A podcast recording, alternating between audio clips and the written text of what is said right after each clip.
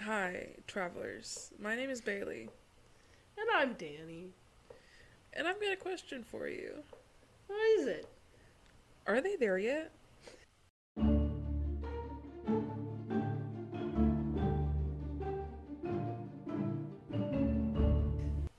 There could not have been less energy in that intro just now.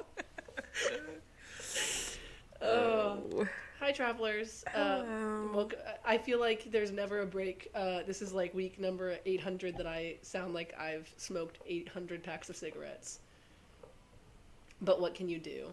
Uh, I feel like I'm always sick when we record the podcast, so that's just how it's gonna be.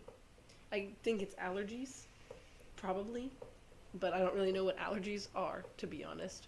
So, eh, The wind is picking up and it sounds bad. scary, like a It's making a lot. I think it's the wind. Or there's a plane flying over. I can't tell. or a ghost. No, it's clearly coming from outside. Ghosts can be outside, really. I think Ghost it's a plane. things- uh, I actually think it's a plane. Anyway, anyways, it was weird. Oh. Bailey thinks ghosts can only be uh, kept in the confines of homes. How silly.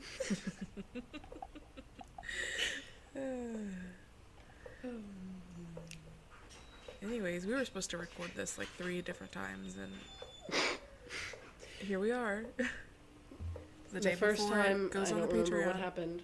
Yeah, I don't remember what happened the first time. The second time, uh, we we uh, we got all that ready. It was honestly very. It was it was a whole event for us trying to get to record this. so like it, it was a whole day thing. I wasn't done with my research. Bailey was done with her research like a day in advance, and I was struggling to get my research together. I was home alone with the baby all day. I had to put her down. She went down for bed way later than usual. I it was a whole struggle, a struggle bus moment. I sit down, we get on our call. It's like 8:40 at this point. And we, we try to record earlier than that because if we record at 8:40, that means we're going to be up until at least midnight talking. We say is it So we sit down. eight thirty six right now. yeah, it's listen. That's earlier than 8:40. so we we sit down, we get on the call, and Bailey looks at me and goes, "What state did you research?" and I say, "Minnesota, Bailey, the state that we're on. We're in Minnesota, by the way." Yeah. And Bailey goes, "Oh, well, when I texted you, I said Mississippi." Because I thought Mississippi was next. Bailey forgot Minnesota existed. Yeah. So I had done Uh, research for yeah. Mississippi. So then we had to not record last night I think we joked because we did this. not have the same state. We joked about this like two episodes ago. That wouldn't it be funny if we showed up with like different states? Listen, then it happened. Because the Bailey doesn't know the alphabet. the only reason why I keep myself in line is because I have a running notes app, like note in my notes app that has uh, each state and its corresponding cryptids. And then if I have chosen my cryptid, I erase all the other ones and have just the one. Yeah. So I have like just one for the next three states, and then I have a nice list next to the next good handful of states. Yeah. And there wasn't enough time for me to like pull something together last night. So we put it on pause so I No. could do my research today. Um real fast and then record tonight. Which it's gonna be a long recording, so we might just wanna jump into the bulk of the episode. Yeah. Well, okay. First, we gotta talk about Minnesota. What's going That's on, what I'm saying. Minnesota? Let's talk about Minnesota. Yeah. Minnesota. Minnesota. Minnesota. That's what we could have called the episode if we would have just done two separate states. We could have called it the Minnesota episode. Honestly, for how much Oh. there is in Mississippi, we should have just done that. uh, yeah. there is not much going on for Mississippi, gotta be honest with you guys. Yeah. Not much at all. So, we're gonna figure it out though. So, Minnesota. Minnesota. The Minnesota. So, the most important I can't fact. say it without that accent. Minnesota. Minnesota. Uh, Sorry to It's a good accent. It's a fun accent. I have a lot of fun with people who have. So the Midwestern accent. I, I actually have a one of my fun facts goes along with that, kind of. Um, so we went to high school with a kid who moved to Arkansas from Minnesota. Okay, and he came like our junior year, maybe. Like, I He he was- it I was- he was the name. He said the, the name game. last night, but I don't think I have Yeah. any, like real memory of him. So Ben. yes, so he had a very midwestern accent, and he wanted to be a herpologist. Okay, and if you don't know what herpology is, it's the study of herps, which are like salamanders, frogs, that kind of stuff. Uh, he's the only other person that I knew. At least uh, Bailey told me about another person apparently we went to high school with who likes herps, but he's the only other person that I realized that like went herping and knew what it was and had done it in his spare time. So, because I, I grew up going herping. Teddy Roosevelt in a play. Yes, that was very fun. Bully, if you will. a play that is actually. So we were in Arsenic and Old Lace when we were uh, in high school. Sophomore year? Yes. No. Yeah? No, junior. No. Junior. Junior. Um, and actually, the theater that I did Hamlet at is doing Arsenic and Old Lace like right now. I could have been in it if I still lived there. Crazy. One of the podcasts I was using to do research on either the maybe the Michigan episode. No, it was Maine because it, we talked Mm. about. Um, did we talk about Teddy Roosevelt in the Maine episode? I think we talked about Teddy Roosevelt at some point. I know we've talked about the man. Yeah, it was recently because we mentioned him recently in the podcast I was listening to. Talked about arsenic and old lace and Teddy Roosevelt, like yeah, arsenic and old lace. And I was like, Oh wow, my god. I don't think anyone else knew what that play was. I know, right? I had Crazy no idea until we did it. Yeah, no, I had never heard of it. It was fun though. I, if anyone knows the play, uh, Bailey played a cop, I did. and I played Mr. Witherspoon. I had a mustache and everything. It was very fun. yeah, everyone in the Anyway. audience thought I was a butch lesbian I mean, you pretty much were. because I was there, very female presenting, still talking about my wife. So yeah, yeah. They could have just changed the lines, but no. could have changed the lines, or we could have been allowed to do a more masculine makeup. But I don't Yeah, think we was were weird. allowed to. Because drag equals gay. Something like I think at one point we like tested like a beard and stuff, and the director was like, "No." I hate it. Yeah. So. I don't know, but the other girl was allowed to do a beard. She was like masculine presenting. I know. She did a, a whole stippled beard and everything. I guess it was just you. You're not allowed to be a man. I guess. Anyway, Minnesota. Uh, so the name Minnesota comes from the Dakota natives, uh, meaning sky tinted waters, or I've seen it in other ways as well sky blue waters or mud tinted waters. Well, So th- those don't correlate to me. I'm not sure if the waters are sky blue or gross. I I'm not really finding. I don't know. well, okay. So, so yeah, um, water skiing was invented in Minnesota in 1922. Okay. So that's fun.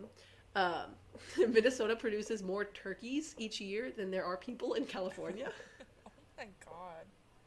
That's a lot. which is the funnest fact on this whole fucking list, dude. Um, yeah, Bob Dylan, Judy Garland, and Prince were all from Minnesota. So that's a crazy amount of like famous people. I mean, there's more than that, but those are like some very specific famous people. Yeah. Uh, Minnesota is also famous for being the home of the Mall of America, which is the largest shopping mall in the United Oh, States. Yeah, yeah, And my most favoriteest fun fact of all, uh, Minnesota is the home of Target. I love Target. I don't love capitalism or corporations, uh, but if I'm gonna if I'm gonna stand one corporation for just the fact that I I just like because I like to go there, it's gonna be Target. My local one is like redoing its entire store right now, and I'm mad. Ooh. Yeah. I've seen some really fun targets. Like, I recently were. Because there's something about the corporation and how they have, like, land based building or something like It's something very weird that I don't know the name of, but essentially they can change the design of the outside of the Target at will. Like, Walmart can't. Walmart has to look the same everywhere you go, but Target can Oh. change it. So they have, like, a, a log cabin looking ass Target in I don't remember where. I think it's in Minnesota, honestly. Hmm. But yeah, Cool shit. Anyway, that's all the facts. Cool. Yeah. Uh, my cryptid may have. When was the Mall of America founded? It's a really good question.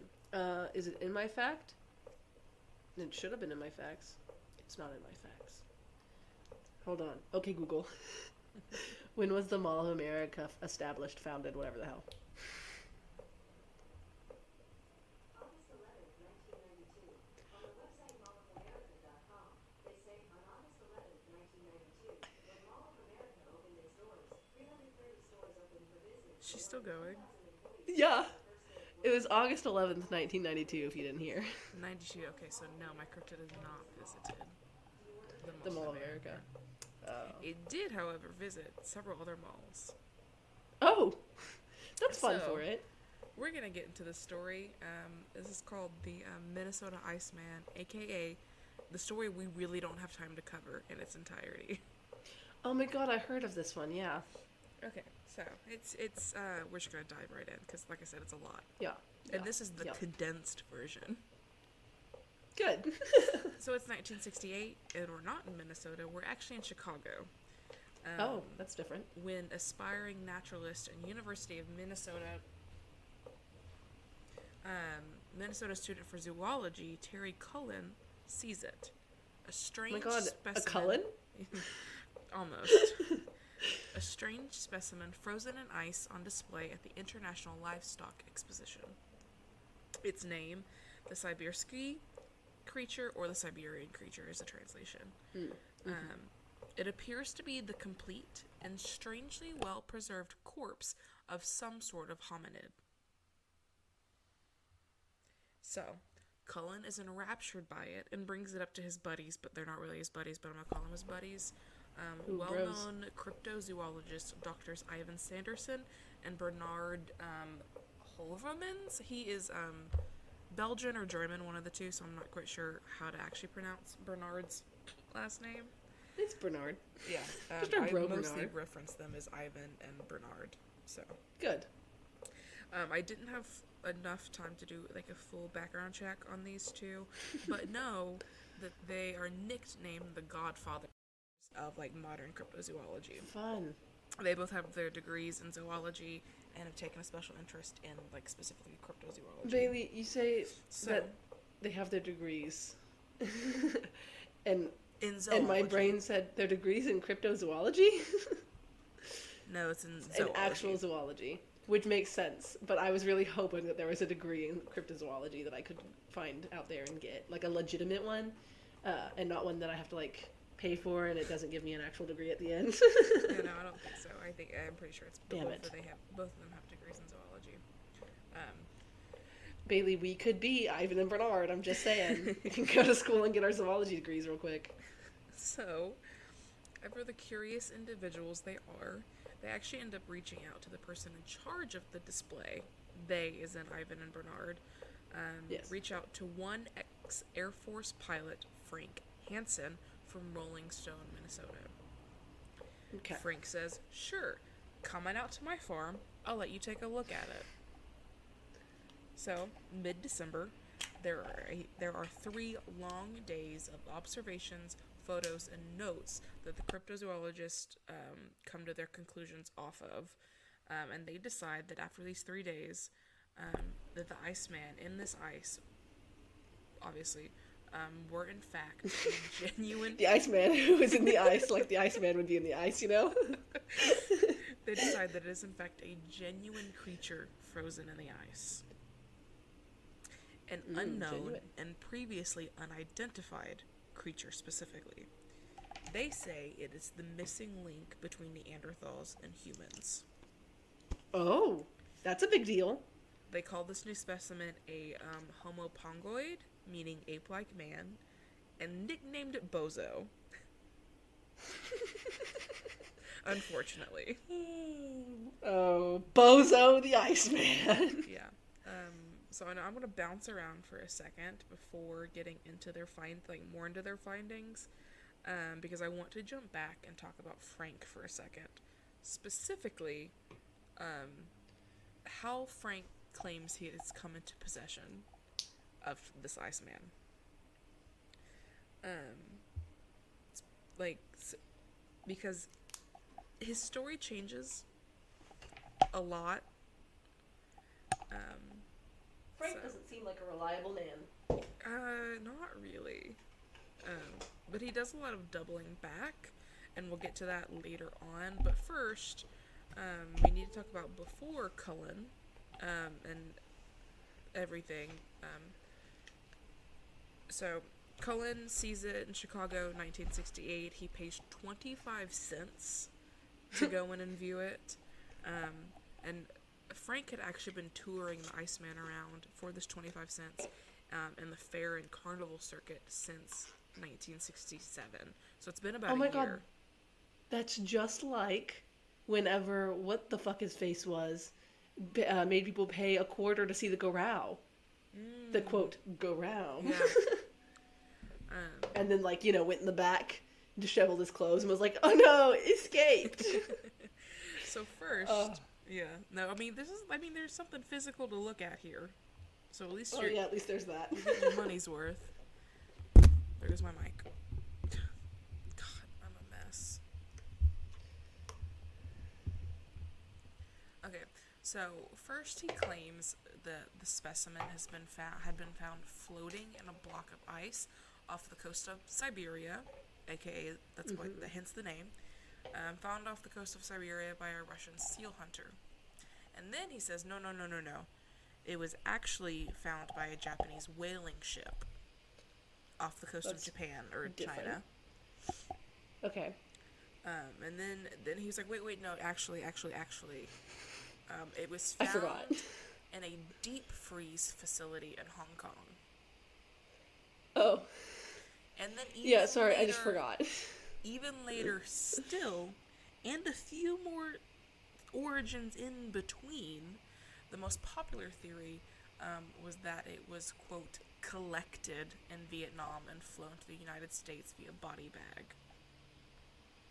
Oh, okay. Remember, this is So in the went- time of the Vietnam War, and Frank himself would have been stationed in this area. Okay. Yeah. Um, So why do we have to jump around to all those other places first? I'm not sure why he keeps changing. I mean, I have. and then, um, most of these theories, though, suggest that the specimen has been frozen for quite a while. okay. Now, now that we haven't been totally made aware of his origin, let's get back to what Bozo is, or was, or at least what Bernard and Ivan took note of during their three day stay Okay. in Minnesota. Um, so you can find plenty of illustrations and a few photos of the Iceman if you go like look it up. Um, but a lot of the details, like in the photos and drawings, are hard to make out. What's pretty clear though is the position of its body. Um, so one of its arms is positioned like crooked over his head, um, with the wrist torn even more oddly, so it's like almost pointed down. Um, because it's a clear break, I believe this is the wound of which you can actually see either parts of the radius or ulna sticking out. Oh, ew. Yeah, you're right. I'm looking at a picture now. Um, the other arm is splayed like across his stomach. One of his legs is out straight, while the other is like tucked in with the knee at another odd angle, probably broken. Um, so that's its position. It's kind of in a weird, odd. It's it's weird. I don't know why it was frozen like that. yeah. Um, its body was that of a quote robust barrel-chested male with a thick neck and large hands and feet. Yeah. Uh, side note, I have now found an Etsy shop that sells Minnesota Iceman figurines. and I will be purchasing all of them. anyway, continue. Um, his chest was large, and the abdomen and chest like kind of merged together. So basically, that means he didn't have an hourglass figure. Uh, like all of us, right? All of us in our hourglass It did, figures. his um, abdomen doesn't like curve in and then flare out at the hips. It's all Yeah. kind of like big and round. He's kind of Dorito shaped. yeah, yeah. A little bit Dorito-y. Um, he was almost entirely covered in hair, save for most of the face and the palms and the bottoms of his feet. and it's like long hair too. In some areas, it's believed to grow. It is believed to have grown up to like six inches in length, Huh. which is long for body hair. Yeah, for like like leg hair. Yeah. Can you imagine? Ooh. Um, so the hair on his face were that of eyebrows. He had prominent eyebrow ridges, which is noted. Um, eyelashes, and then a bit on the cheeks that someone describes as that of like cat whiskers almost. Um, and then he had some sick ass sideburns. I love that for him. Oh, the style. His face was broad and flattened, with his nose being quite intriguing. Um, so it was wide and flat like an ape's, but upturned at the end, exposing the nostrils. Um, his mouth was flat. He had no lips, but I think in this um, study, his mouth was parted and a few teeth could be like seen through. Um, but from what they could see, it wasn't that of an underbite like most apes have. I couldn't tell. Um, Oh, Oh. my god. I think I was saying um, that it wasn't that of an underbite that most apes have. Um, his hands also drew a lot of interest because of their like size, mostly because they were huge. He had very very big hands, you know what big hands mean, baby? feet actually, yeah, but he has big hands, so. and I think I don't have it in my notes. I don't think it's accurate for him. Oh. Poor guy. Um, so very big hands. His thumbs were slender and tapered. Hmm. Um, his nails were thick, flat, yellow, and almost manicured in appearance. Huh. It was also noted that there was a heel pad presence present on his palms to suggest that this creature was a habitual quadruped. Oh, see, I didn't expect that. I didn't either. Like looking looking at the ice guy, like the guy in the ice, seems like he'd he'd he'd be bipedal. Yeah, no. His palms suggest that he was a quadruped. He also wasn't as well preserved as most claimed him to be. Apparently, at one point during the examination, the so there's glass actually covering the ice. Oh. Um, the glass cracked, and the men studying Bozo could see where a bit of ice had melted away from one of Bozo's toes, and from that area, and then there, then through the broken glass, there was a foul odor. One could only claim to be that of decomposing flesh. That makes sense. It does make sense. It's I- also you know. noted. He's been in the ice for God knows how long. Um, it's also noted that the specimen um, was in fact not encased in ice naturally, but the ice around him was like placed there artificially. So Oh. it wasn't that his body was like sunk into the ocean; it froze around him. Um, he was intentionally placed in ice water to be frozen. okay, so that's the most baffling thing you've told me thus far. yeah. Um, there were like specific bubbles in the ice that made it like um, basically give the appearance of an ice cube, which frozen fr- freezes on the interior and then expands outwards. yeah. So that's basically what it was. It was like super faded and then like a clear layer on the outside to suggest that he was the center of the freeze, and then it went outwards. Interesting. Uh, but had they? But how? But how? So, because of this, there is no way this is an ancient creature that's been frozen Yeah. for like thousands of years. But we already kind of knew that. Ice, while able to slow down decomposition, does not fully stop it.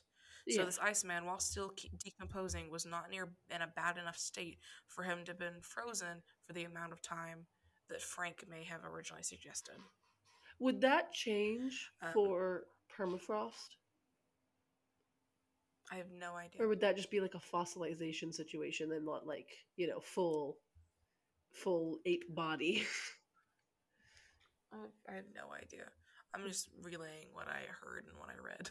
Listen, I'm thinking uh, Um, a la Ice Age, the movie with when they're walking through the little cave thing and they're like fully formed creatures in the ice. I'm thinking like that. Yeah, I don't think so. okay, That's a movie. That's a movie, Danny. an animated film. Sid that's lost. Um, anyway, continue. Also, if he was found in the way, like in the water, either by Russia or Japan, the ice actually would have already melted. There's no way he would still be Oh, yeah. frozen if he was like found in the water. The deep freeze, maybe, yeah. but he was like fished out. There was no way the ice would have already melted. Um, and there's one last feature of Bozo's that I haven't mentioned because to me, this is the real kicker. Any guesses Uh, of what I haven't mentioned? what you haven't mentioned? Brain. His eyes. Oh, I have not I was talked about his eyes. that's near His eyes. um. So, we're talking about his eyes, or rather, lack of eyes. What? Homie doesn't have any eyes? Eye was one eye was missing completely. Oh, Empty socket, no eyeball. okay. The other eye dangled from the socket. Ooh, yummy. This is because if you turn Bozo around, you might just be able to spot the gunshot wound to the back of his head. The fucking what, Bailey?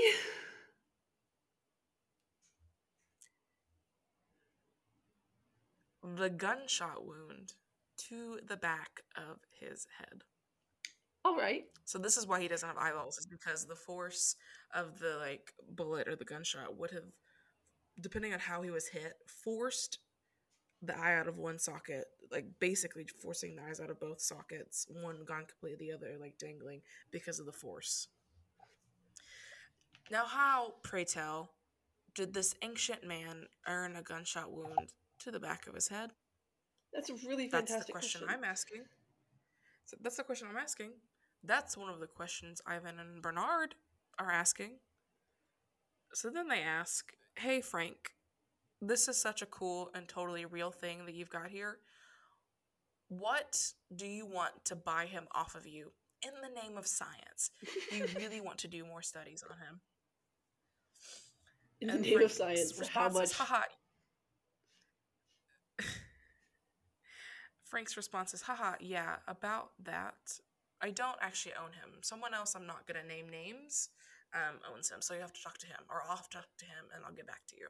Frank? What? They say, what about 50,000? You're literally only charging 25 cents per viewing. Surely 50,000 will be enough to take him off your hands? Actually, I just spoke with the unnamed person who owns him, and he says that no amount of money will work because he does not wish to sell. I think Um, Frank's using this unknown person as a cover up. He's like non confrontational and he's like, yeah, the guy who like actually owns him says no, so no. um, of course, Bernard and Ivan are disappointed, but that's fine.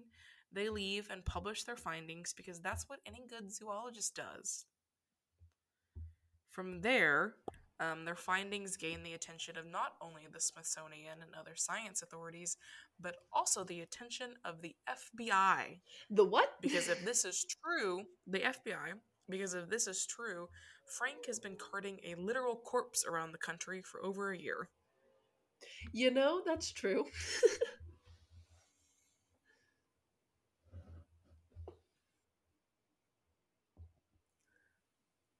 Um, so now that he has media and possibly authorities on his case, Frank decides it's time to backtrack. He's now claiming that the Iceman is just one big, big hoax, and you are all fools to actually believe him. Um, during this, he actually invited John Napier, a, a primatologist at the Smithsonian, to come and study the Iceman, and Napier agrees that with um, agrees with Frank that the Iceman is clearly just a latex model. But of course, it couldn't all just be a hoax, right? he's now saying that the model that he has been traveling with is just that a model, but there is in fact a real Iceman, and it was genuine. He just didn't want to travel with that one. Wha- Bailey, if you could see my face right now. um, to which that may possibly be true. Um, Bozo or the Iceman was photographed several times over the years, and in some photos, his face is varied, usually in the mouth, um, how open or closed it is, and the teeth that can be seen. Um, Bernard, though, has seen it several times since then and claims that no matter what the mouth looks like or any alter- alteration in the posing of the body, there are unmistakable and hard to replicate variations in the patterns and skin of Bozo, making Bernard think that Frank has been thawing and repositioning him, maybe intentionally to throw some people off, or just natural in the movement as he is thawed and refrozen between carnival circuits. Ew. So, yeah, ew. All I can think of is this decomposing ape man in the back of this guy's truck. like, It, it's it's gross. It's it's Ew. it. Frank. um so so generally by like 1970 or so everyone believed it was a hoax and Frank was able to continue to travel with his Iceman and charge people their 25 cents. Um, but not without a few more stories um, involving Frank and his supposed hoax. Um, so like at one point he I think traveled out of the country to show him off. And when he was trying to get back into the country, they didn't want to let him travel with what they believed to be a corpse.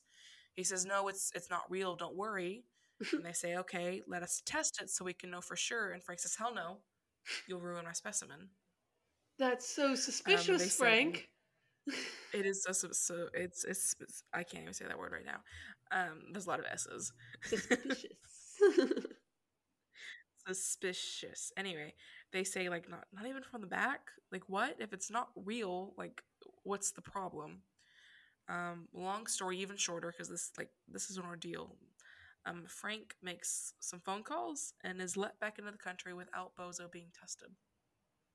Phone calls to who? Um, so Frank has some friends. At one point, I think he calls like the senator for Minnesota, one of the Minnesota senators. But I, I think there were some other phone calls made too.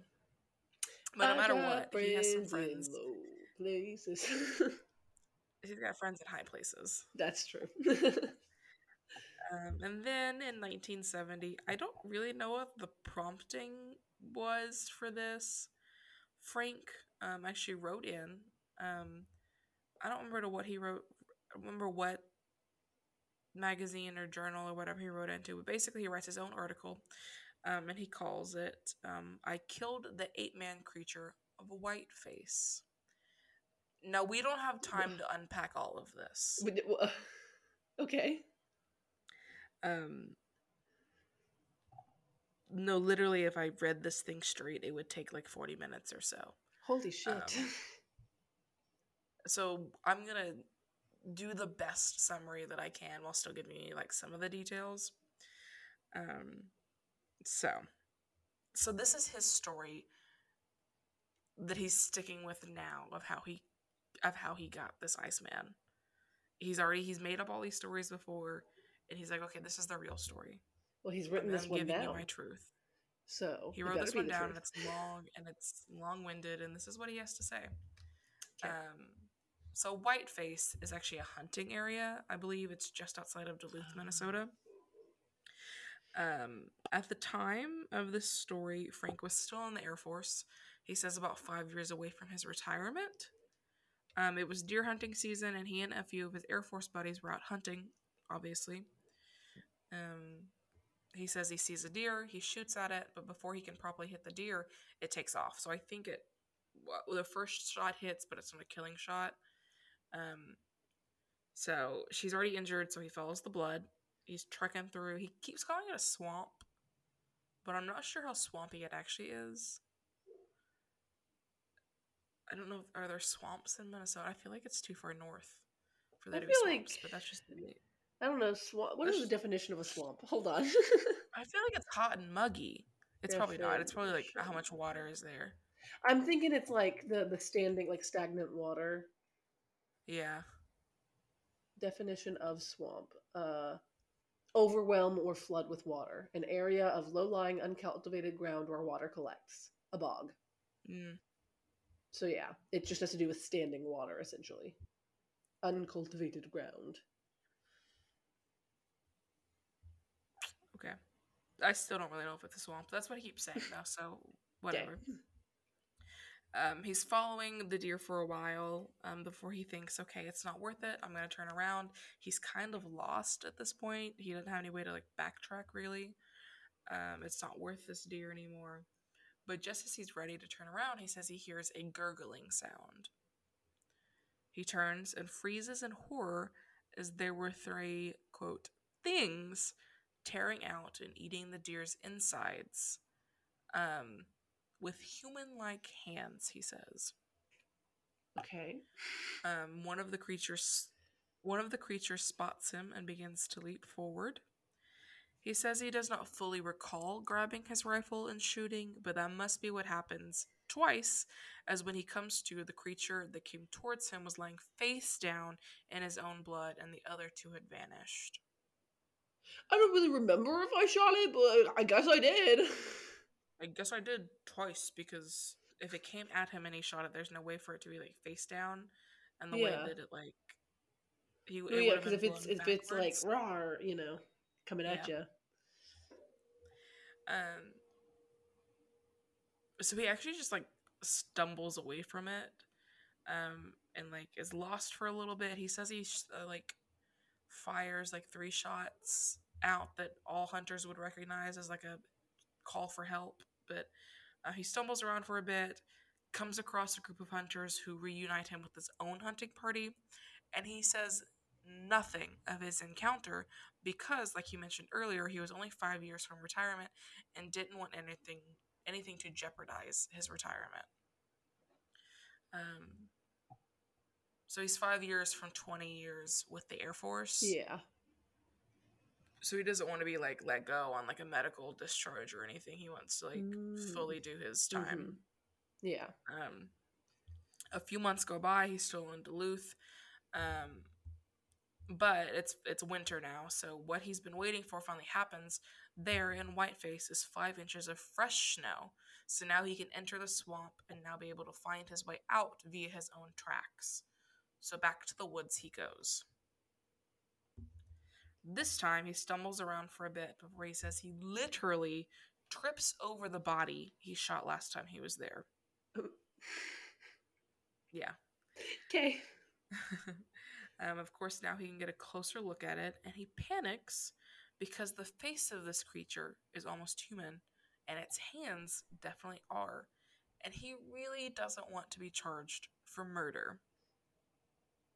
That's what you're worried about right now, Frank? Yeah, that's what he's that's what he's worried about. Um, so he drags the corpse back to his truck and brings it home to his now furious wife. He does what any good American would do and hides the body. Yeah. Um. So he's like, "What do I do? What do, what do we do?" And he was like, "Well, we just bought this meat freezer. We could empty out all the meat and put them in there." And his wife was like, "No, we just bought that meat." And he was like, "My ability to stay in the military is worth more than that meat, so we're getting rid of the meat." I'm gonna be honest, if I were his wife, I would say, uh, what are we gonna do? No, no, no. What are you gonna do? Here's the divorce papers. I'm leaving. um. It's the nineteen like seventies, so I don't know if she can really do that right now. Valid. Um, so that's what they do. They place it in the deep freeze, and Frank is panicking on what to do next, mostly still worried about that murder charge, as he learns there is a there is no statute of limitations on murder in Minnesota. Yeah, as there shouldn't be. Yeah. Um, so it's not like he can just like keep it and then like get rid of it. For, after like you know the ten year statute of limitations, and Yeah. then just like dump it in the river or whatever. they froze it in fear of burying it would be like too suspicious or like wouldn't work. Um, I think it's more suspicious to have a body in your deep freezer. I think so too. But they keep this thing for several years. Did they Um, get another deep freeze? I have to know. Where'd they put the I- meat? And they probably got another one. I actually have no idea. Um, because now it's like at least five years later because he is retired. Um, and at some point, um, at some point in those five years, he's like done his research and he says, I know exactly what is in my basement right now. And it's a Yeti. You know what? Yeah. Possibly. That's probably the smartest thing that he has come conclusion to at this point. Honestly, after all that Frank has done, Yeti is probably yeah the best option that he could have landed on. Um, I, so five years later, I don't really know the full story because I'm trying to like skim here. Um, he like visits with a showman who's interested in some um some John Deere tractor that he has, and they're talking about sideshows and like how to make money off of them. And Frank is like, "What if I got like a really good model of a humanoid? Do you think I could make money off of that?" and the show like the showman is like i mean it'd have to be like a really good like model and like where would you get something like that and frank is like i might have an idea Oh my god, Frank.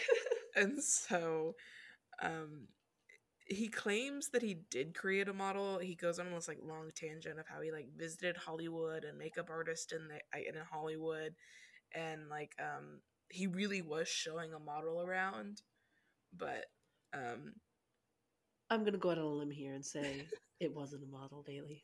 it was a model um Also, like any good American, capitalize on it is what Frank said. Yeah. Frank said, you know, Yeah. I've got this body in my deep freeze. I'm good time to make some money. Cash money, So boys. he says he creates a model, and that basically catches you up to what I've already told you about the studies done and the action of Frank thereafter. Sure. Um, so finally, because we're I'm really running out of time, not really running out of time, but I've been pretty long winded. Um, whether real or not, the supposed original genuine specimen has been lost to the world. of course it has. But in 2013, a suspiciously very good recreation of the Iceman um, was posted on eBay and bought by Steve Boosty or Busty, um, and is currently being displayed at his Museum of the Weird in Austin, Texas. Bailey, road trip. I want to Austin is not terribly Iceman. far. Austin is on, and honestly, I don't love.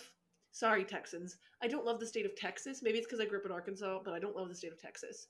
Uh, but Austin specifically, they cool as fuck. Austin I hang. I. I'll hang with Austin. Austin and I can be friends. Yeah, he, they say the whoever sold it on eBay says it was just a model. Yeah, Uh, sure. That's not the real. That's not the real one, but um, you know, we'd have to go look and uh, make. We'll let you guys know. myself. Um, like I said at the beginning, this is a very condensed version of this story. There is honestly so much more we could like cover, like um, the fact that similar skeletons and bodies have been found in like Mongolia Oh. that could point to there have actually have been a like species of homo of homo pongoloids living in Asia. But I've literally Holy talked for so long, um, so we won't get into it. You'll have to figure that out on your own. Haha. Yeah, so it may could have possibly been real. Like I, I, yeah, The Iceman is Brad as hell. Okay. Frank? Frank's a fucking Chad, dude. Um, Frank, I think died in 2004, so Rest we can't Frank. question him anymore. I would love, honestly, if anyone ever asked me that question again, you know, that question where they're like, if you could t- have dinner with one famous person or like one person who's died or whatever, I'm going to say, I would like to talk to Frank. Frank, I just want to pick his brain. Like what? I, what? and now, I mean, he's dead now. So if I could just, like, if I could perform a seance with Frank, he, he has nothing to hide, you know? Like, he can't be arrested for murder. He can't get kicked out of the military. You're dead. So, like, just let me know. What? Like, what? what was going on? Still be charged for it, but he can't go to prison. Well, yeah, because he's dead. He's dead. They can be like, we found the guy, haha. But like, what are they gonna do to the to the spirit? yeah, there may possibly be a real life Yeti hanging out in Austin right now. An actual real life Yeti in Austin, Texas. Everybody go. we'll meet you there. Uh, That shit's crazy. Wow. So yeah, Well, Yours is based That's on a lot of facts. Yeah, yours yours is based on lots and lots of facts. Mine is based on lots of bullshit, and I'm ready to get into it. Let's go for it. okay, travelers, let's buckle in, uh, because for this cryptid, we're gonna go back to my absolute favorite book. Oh wait, did did I say cryptid, Bailey? Uh, maybe I should have said fearsome critter of the Lumberwoods, baby. Nice. Daddy Cox back at it again with another banger. Uh, so for I those would who, like before we get into it, um, if you like really want to dive deep into um the Minnesota Iceman, there is Bernard uh, published a book. Bernard, Um, I think he calls it like Neanderthal: The Strange Story of some. It's like a longer title, um, and it was he wrote it in Belgian or German. Like I said, I don't quite remember which one he is, um, but um, it was only like within the past twenty or thirty years that it was translated into English, and there is a forward or introduction by Loren Coleman. no way. Ah, love a good Loren Coleman. Iconic. Love them. Bernard and Loren. sorry to interrupt, but no, you're good. That's very interesting. I honestly, I might look into it more. uh, so, back to Daddy Cox. Uh, for those of you who are just tuning into this podcast on this nice Minnesota episode, uh, allow me to explain. Also, why why are you just jumping in at Minnesota? You should go back and listen to the other ones. They're That's probably from weird. Minnesota. So hi, You're weird. Minnesotans. You're fucking weird. Go and listen to the other ones. Minnesota. Anyway, if they were listening, if they're Minnesotans who were listening before Bailey, I they probably clicked off the first time we did a Minnesotan accent. Sorry. I won't attempt to do it on any other words other than the word Minnesota. It's Okay. only Minnesota. As I can only do it on Minnesota. I can't do it anywhere else. I won't even. I kind of did at the beginning of that sentence, but I can really only do it on Minnesota. It's it's very good. The word Minnesota really leans toward it. You know. It is, it's very good for it. Uh, but yeah, so fearsome critters It's actually a term to describe any mythological or folkloric creatures from early lumberjack tales that were said to inhabit the wilderness of North America. Uh, some people argue that they aren't the same as cryptids, but to those people, I say, mind your business. Anyway, fearsome critters were an integral part of oral tradition in North America lumber camps during the turn of the 20th century, and this tradition continues even today. There is a book listing all of these critters that we reference often on the podcast. And it has quickly Mhm. become one of my favorites. It is called Fearsome Critters of the Lumberwoods with a few mountain and desert beasts by the one, the only, William T. Cox. Okay. he was actually very knowledgeable on Minnesota, specifically because he, as I have mentioned in the previous episode, I do not remember which one, uh, but I mentioned it before, that he served as Minnesota's first state forester. So that's very. Uh, uh, I have in parentheses here, and I said very slay of him is what I would say if I was cringy. and I decided to say it anyway because it was fun. Yeah. So now that we've gotten over all that, I will begin with a tale. Uh, I feel like it's been a while since I've weaved together a little story for our travelers, so I feel like it's time to get back to my roots. Okay, so lumberjack Bailey. It's been a while. Imagine with me for a moment. what was the la- Maine? I think Maine was the last one with the agropelter. Yeah, I think so. I think, and I think that might have been when I talked about. No, it wasn't Maine. Was it? no, Was it? yeah, fuck, I don't but- think it was Maine. but Massachusetts. No, Massachusetts sounds right. Sounds more right than Maine. it was an M one for sure. Massachusetts might have been right. I'll figure it out. Uh, comes, what's the alphabet here? I don't remember. first? I do not remember the alphabet, Bailey. What do you mean?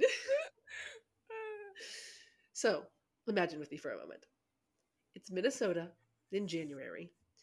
Snow covers the ground like a thick layer of shaving cream on my legs when the weather gets above 60. Very, very relevant for the weather currently. You're heading out of the woods after a long day of tree cutting. The sun is just setting. You didn't realize how late it had gotten. But you know way around the measly woods, right, Bailey?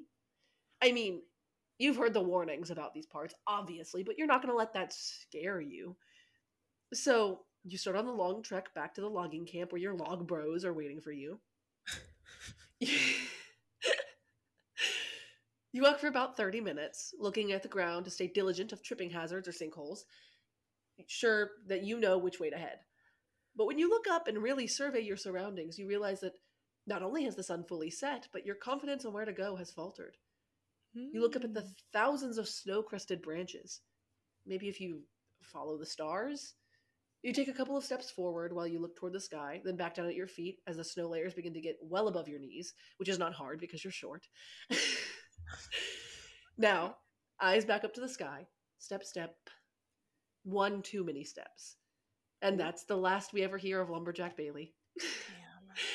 Maybe if you had left a little earlier, maybe if you hadn't gotten lost, or maybe if you had watched your step a little bit closer, maybe then you wouldn't have fallen down that sinkhole. Maybe then Oh, you wouldn't have fallen victim to the snow wasset. The snow wasset is what we're talking about. that story is wildly irrelevant for the actual lore of this creature, but it was fun, so I did it. Uh, so yeah, we're covering the snow wasset. Uh, I've heard it said snow wasset. I read it as snow wasset. I think I when you sent me that photo, I saw it. I was like your screen earlier. I saw it on the bottom. I think I read it as Watsit. Watsit. So I might just like switch it up on how I say it because it, it really doesn't matter. Uh, so its scientific name. If you don't know William Cox, then you don't know that he has a scientific name for all of the fearsome critters in the book, and they are a Oh, he looks like a Pokemon. Yes. Yes, he does. we'll get into the look, but yes, absolutely. so the scientific name is Mustelinopsis subitivorax. Uh, its scientific name is deriving the first half from Mustelinae, which is a subfamily of Mustelinidae, which includes creatures like weasels, ferrets, and minks. The Yeah. suffix opsis is used to mean in likeness of. Um, the second half of the name combining subito, meaning suddenly or immediately in Latin, and vorax, meaning, in the closest translation, voracious. Uh, so in total, weasel like, suddenly voracious is its scientific name. It is a fearsome critter, often found in southern Canada, but also frequently referenced as making uh, the north of the state of Minnesota its home. It's actually said to be a migratory little guy, so its winters are typically spent in the northern continental US around heavily forested areas of the Great Lakes, and its summers in Canada. It is also a creature that hibernates, so it is only active in its colder months and it hibernates during the warmest weather. But we'll talk more about that in a moment. Mm. So, let's talk about the look. But to do that, we need to talk about specifically the summer look. Oh, the So, summer look is yes, different. it's different. So, I have written here hot wasset summer. In the summer, the snow wasset is short. It has green fur. It has small, rudimentary but functional leg-like appendages, uh, and it is very weasel slash ferret-like in appearance. So in the summer, you're looking at pretty much just a weasel with green fur and weird little legs. So Okay. yeah, uh, on its summer to-do list, it crawls around on its weird legs to remain in the shade, and it curls up in the cranberry marshes to sleep. Oh, Really cute, right? It's so cute. But it might not be after the first snowstorm of the season hits, Bailey. so now we'll get into its winter look. So in the winter, it sheds its strange little leg things. So no more legs. uh, its fur changes to a snowy, pure white color. to blend in. And it still has its weasel head, but it's now on like a snaky body. Yeah. so it's like a weasel snake. He's been cursed by God after he enticed The Eve, yes. eat the apple. Absolutely, he has. Correct. So, oh my god, I'm dying. Uh, but that is that is not all, folks. So the snow wasset then begins its trek south for its active season. So it sheds its little leggies first, and then it has its white fur, and then it's like, ooh, the snow. So, because you know, up there it's nice and cold, got lots of snow. So even though it's it's gone north for the winter, nope, the summer. It's hibernating in the summer, going north in Canada for the summer. It's still cold, obviously. so there's still snow. Yeah. So once the snow has covered the ground nice and thick, it travels only by burrowing in the packed snow that covers the land around it. As it Mhm. does this, its body begins to stretch and it gains incredible skill. So, first, it gains speed, okay? And as it goes, it pops out of the snow and grabs small creatures like rabbits, mice, small birds. But Yeah. it's kind of like a level up situation. So, as it goes, it grabs like bigger and bigger things and it gets bigger and bigger as it gains speed, skill, and length. So, yeah. So its favorite foods are possums, skunks, badgers, and stuff like that. But if it's hungry enough, it will eat just about anything. Me too. Except Which mood? so, this is a good time to talk about the snow wassets' temperament. They are angry. yeah, yeah, yeah. So they are known to have the anger and attitude of a wolverine, but are described as being almost 40 times the size of a normal wolverine uh, because a full grown wasset is nearly 140 feet long. Oh, And they are 40 times as active as a wolverine. So, you know what's really fun? yeah, I don't really know what a Wolverine is. gonna be I honest. do, but I don't. Uh, yeah, is it just like a big wolf? Is it just like a wolf? Hold on. No, no, no, no, no. It's definitely not. It's not, but it, it I I didn't mean Wolverine as in Logan. I meant the animal. it's like a badger like type creature. It's not wolf like at all. Yeah. Yeah, yeah, yeah, yeah, yeah. Yeah, yeah, yeah, yeah. You're right. It's a muscular carnivore and a solitary animal. The wolverine has a reputation of ferocity and strength out of proportion to its size. National Geographic. They're kind of cute. Like a small bear. It does kind of look like a little bear. I kind of forgot that's what a wolverine is. Like I knew that, but when I read the world wolverine, I'm like a wolf, Wolf. which is not at all. No, not even close. Yeah. Uh, but yeah, so it's like that, but very, very big. Uh, so as such, being 40 times as active and 40 times as big, they need to eat a lot more than one of them measly little wolverines. Yeah. So if, you know, a wandering miner or lumberjack or just really anyone happens to stumble onto a portion of snow that the snow wasset has burrowed into, well, Bailey, it's snack time. Okay. it's time to take a little snack.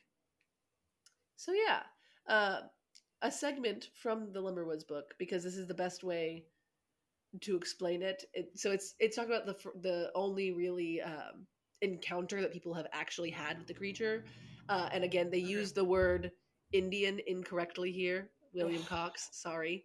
Uh, so yeah, so I'm gonna do direct quote. So the only specimen of this beast ever examined by white men was an imperfect one on James Bay, where a party of surveyors found an Indian in particular in a peculiar canoe, which, upon examination, was shown to be made from wasset hide, gener- greatly stretched. Uh, there being no leg holes in the white winter pelt, it is peculiarly adapted to the making of shapely one-man canoes, which are said to be used as also sleds by the Indians. A whole battery of deadfalls are believed to be used in trapping a wasset, since it's impossible to tell in what direction the animal's body may extend. The trigger is also set that a dozen logs fall from all sides toward the bait, pinning the animal under the snow wherever he may be. End quote. So yeah. So that's like the one instance of it is that they found that natives had figured out a way of cultivating wassets apparently which honestly isn't surprising to me if like wassets are real. The fact that natives like know how to trap them and use them yeah makes sense. They were so resourceful as hell so yeah i get it. Um but yeah and also that interesting little tidbit about the trapping function um that is really the only way that a snow wasset can be stopped is by using that very particular trap which is essentially more or less trees set up in such a way where they're all like lass lasseted situation like a lasset situation and then they like and you know trap it because you never really know where homie's going because he's always under the snow. Mm. So yeah, uh, lumberjacks often blame the snow wasset as a reason for many fellow woodsmen going missing in the winter woods. Uh, when bodies of those missing were found beneath large snowdrifts, it was probably because the snow wasset was pulling its human victim down, letting them freeze to death, and then storing their body for later. So yeah, uh, Okay. oftentimes large holes or depressions would be found in the upper level of snow, which signified that a snow wasset had recent, recently been in the area and made a meal of an unfortunate victim above. The only way for lumberjacks to stop and kill a snow wasset was for them to trap, as explained before. So yeah, so really any any snow related death in the lumber woods is typically blamed a snow wasset. Okay. So yeah, now that we've gotten through all that lore, uh, as many lumberjack legends, you may be able to tell that this creature was likely created as a warning to the lumberjacks to be aware of their surroundings. This one in particular, warning them to watch their step due to, due to depressions in the snow. And these are particularly dangerous because, like, sometimes it's just like, you know, a hole in the ground and you fall into the snow and oopsies, that was scary. Sometimes, though, you know what else is in the ground? Critters. So there are rabbit burrows, which are uh, they can get pretty damn deep, and that you can get trapped in there. That's kind of scary. Uh, there are also snake holes. They can get you, especially the venomous ones. Or Yeah. even, fun fact, bear homes. Yeah. homes of bears because if you're going like especially if you're like scaling a mountain of any sort in the snow you could very easily fall into a situation where there are hibernating bears in a cave uh, so a lot of the things that have been blamed on snow wassets people use so like people go in the woods and die obviously because that happens all the time. And then people blame it on snow wassets and then the explanation for that later is actually they probably just fell into a bear cave, woke the hibernating bear, and of course, if you're a bear and you're taking your your long winter's nap, and some asshole falls into your home, I you know, I would kill him too. so yeah, that's that on that. Really, that's a snow wasset. Uh, I think it's very cute. They are quite cute. Some of these drawings, obviously, like some of them are like meant to be like horrifying, but some of these drawings are very cute, and I want one. I mean, like I could keep one as a as a friend. Have you seen its summer look? I don't want its summer look. So I have, but- summer. They're so cute. Oh, there's this one picture of the snow wasset with a little like cranberry fairy. I That's know that's what I keep saying. That's why I said it looks like a, that's the one I saw first. That is so cute. Ew, I hate this. Snow wasset, monster blog of monsters, an odd little mammal found in the north, and it looks like a creature nomming on a man. Someone drew it as a scarf. No way. That it would be a perfect scarf. I'm telling you it right would be a now.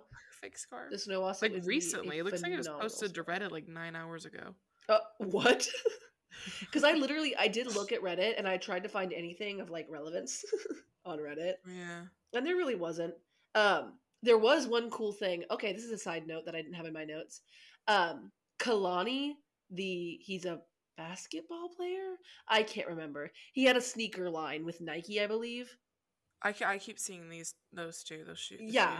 and he did shoes and uh it was motivated he like part of the design had some like wasset like notes in it uh and the explanation for that was like he gets stronger as he goes or something i don't know something like that so that's pretty cool so that's a pop culture reference for you Looks like this is like a fan made addition to a game, perhaps. yes there's like a like playing cards Well, I'm talking about this scarf though.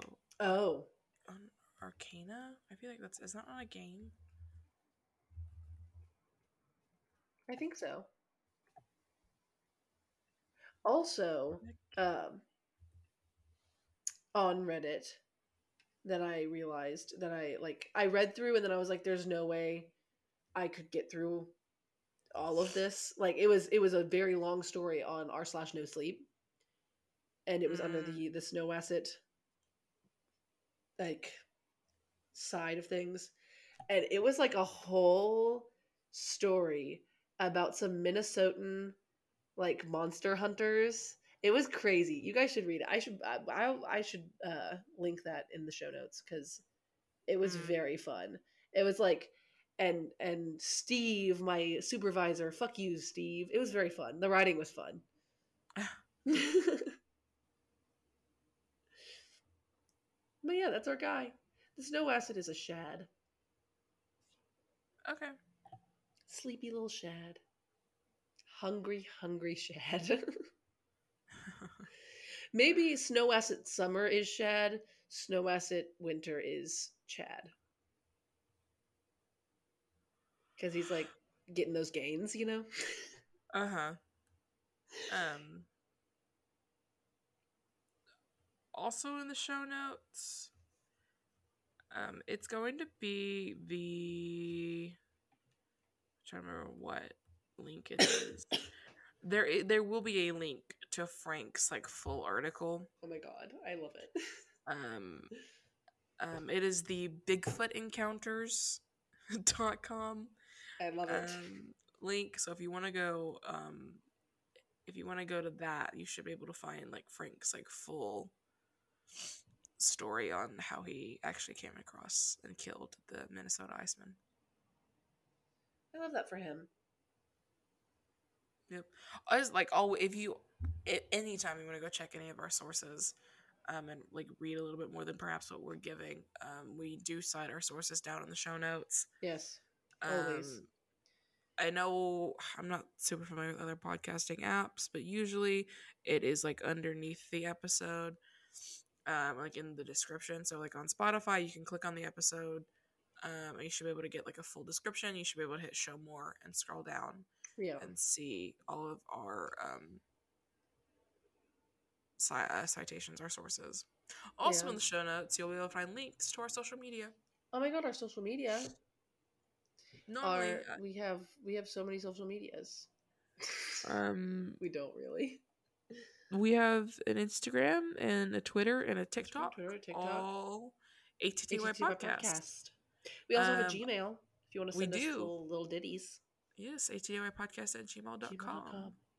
I keep remembering to add our TikTok to the descriptions, but most of them don't have it. I love that for you. But you should be able to find it if you just want to like look us up on TikTok. We have one TikTok. It's very fun. I think it's hilarious. um, we also now have a Patreon. we do. Oh my god. Yes. patreon.com slash ATTY podcast. Um, this episode will be going out a little early. I cannot promise it'll be exactly a week early. It might go out a day later for patrons. Um, The technical difficulties. yeah, I genuinely, if we did it, I would have to edit within the next hour, and I'm sorry, No. I'm not doing it. Don't. I beg you, Um, don't do that to yourself. So I'll probably edit this sometime tomorrow and have it go out on Thursday rather than Wednesday. Um, but this should still go out on time for everyone who is not a patron. So don't worry about that, guys. You're Yeah. still hearing this on the day. Don't worry about that today as you've listened to the whole episode on time. um, Honestly, the best thing about the Patreon is that because we're putting out episodes a week early on the Patreon, that almost guarantees that you guys who are listening to it when it's supposed to come out for like the general public will never have a late episode. Because there's no excuse. Crossed, yeah. There, I mean, if you do, it's just, that's just us being stupid because there's no excuse. Somehow, other than like the break that we took, the latest an episode has been has been has been like published at ten o'clock rather than eight o'clock. Because Bailey forgot it was Wednesday. because I forgot it was Wednesday. um, so far, we've not had any like truly late episodes. Yeah. Um, speaking of we're so good at Patreon, this. go back to the Patreon. Um, hopefully, we will be having some more bonus episodes published Episodes. on the Patreon. Yeah. Once I get those edited, I, we've got like four or five of them like recorded. I just have to edit them and get them scheduled to go out. Most of those do not go out on the main channel, so if you want to hear any extra um, content from us, you have to go subscribe to the Patreon. It's literally only a dollar for most of it. Yeah, sneak peek if you want to. Um, a little spoiler alert for the patrons that we are doing like a whole three part series on the card game. We're not really strangers. So if you want to get to Oh, know Bailey and I better, then you should you should get, you should give us money. I think we've got one that needs to go out before that, but then like the next three will be the series on. That's crazy. It's really Yeah, good. You guys got a little bit of a bonus episode already because we had some issues with the Patreon and had to publish a bonus episode just as is. So go check Yes. that out. It was our like first real cryptic cocktail hour that we published about the new year on January thirty first. you know,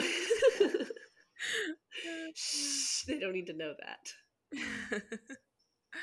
it went out a month after we recorded it. Oops, sorry. Listen, we try our best.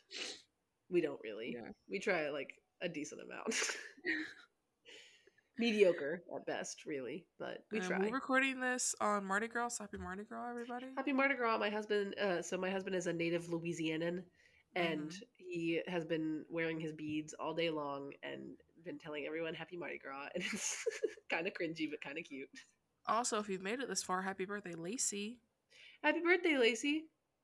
I didn't know. I didn't know that. Happy birthday, Lacey's birthday is today. Happy Lacey! She got, uh, she got a tattoo. I want another tattoo. Eighteen, right? 18, yeah. Holy shit, Yeah. Bailey! I don't know if you've seen the TikTok I sent you recently. Uh, I did see that, yeah. but it's talking about how uh, people are like How old your sister? 12, right? 18. no, 18. Eh, Gross. Yeah. Horrifying. I feel elderly. I say with an infant of my own. Uh, the other one of the other ones turns 21 this year. Whew! No. Wrong. Dude, complete side note. I know this is like the end of the episode and you guys just want us to sign off and stop talking, but I just want to say that like 14 year olds or however however the hell old the other one is, they don't look like they used to because that's not how I looked when I was in junior high, okay? No, 14 now, 15 later this year. Like in a like that's that's not that looks like a, a grown person like a grown person. I know. No i was wearing cat ears to my junior high like blackout games or whatever so no, i literally literally my high school yearbook photos i think fresh no not freshman um, sophomore year was cat ears and junior year was a flower crown. Senior year is when i finally learned that that's cringy I don't remember your actual photos. I do remember one of the years they did a feature on you, like a full page feature, and you had, I think, blue hair in the photo. No, I did the full page feature and I was in cosplay. Because that's what it our friend Jordan, hi Jordan, I I think she listens to the podcast. Uh did was on the yearbook committee team Uh huh. group. I don't remember what they're called. And she was like, "Hey, you've been through a lot like in life. I want to do a feature on you." And I was the junior, I think I was the junior featured student. And yeah, they did a whole like whole yearbook page dedicated to me. I was in my Nozomi cosplay. Oh, it was purple. Okay. Yeah, I it was purple hair with blue contacts, green contacts, blue green contacts. Yeah, yeah. I need to find that. That shit was crazy, and it was talking about like like the hardships that I've been through and like my hobbies now that I am a am am a grown person who lived through a lot. Wild. Anyway, yeah. I think Minnesota's pretty safe. Frank's dead, so he can't go shooting anyone anymore. and I don't think we ever had to worry about the Iceman. no. And as long as you're not, you know, trudging through the snow in the woods, I think you're safe from the Wasset. If you find one, try to tame it. Honestly, if you find one, let me know. I want it to be my pet. So, Bailey and I are, are on the lookout for a pet Wasset. So, Well, apparently there are two other Icemen hanging out in Minnesota, what? so maybe we can go hunting. we should go Iceman searching. So I remember Frank said he saw two others that disappeared. Yeah. Frank. I don't, but I don't trust Frank as far as I can throw him, Bailey. Anyways. And Frank's dead, so I can't throw him very far. so yeah, episode's over. we need to get out of here. It's been over. Uh, Uh, well, I've been have, a, have a good day, travelers. I've been Danny. Yeah. um, Bye. bye.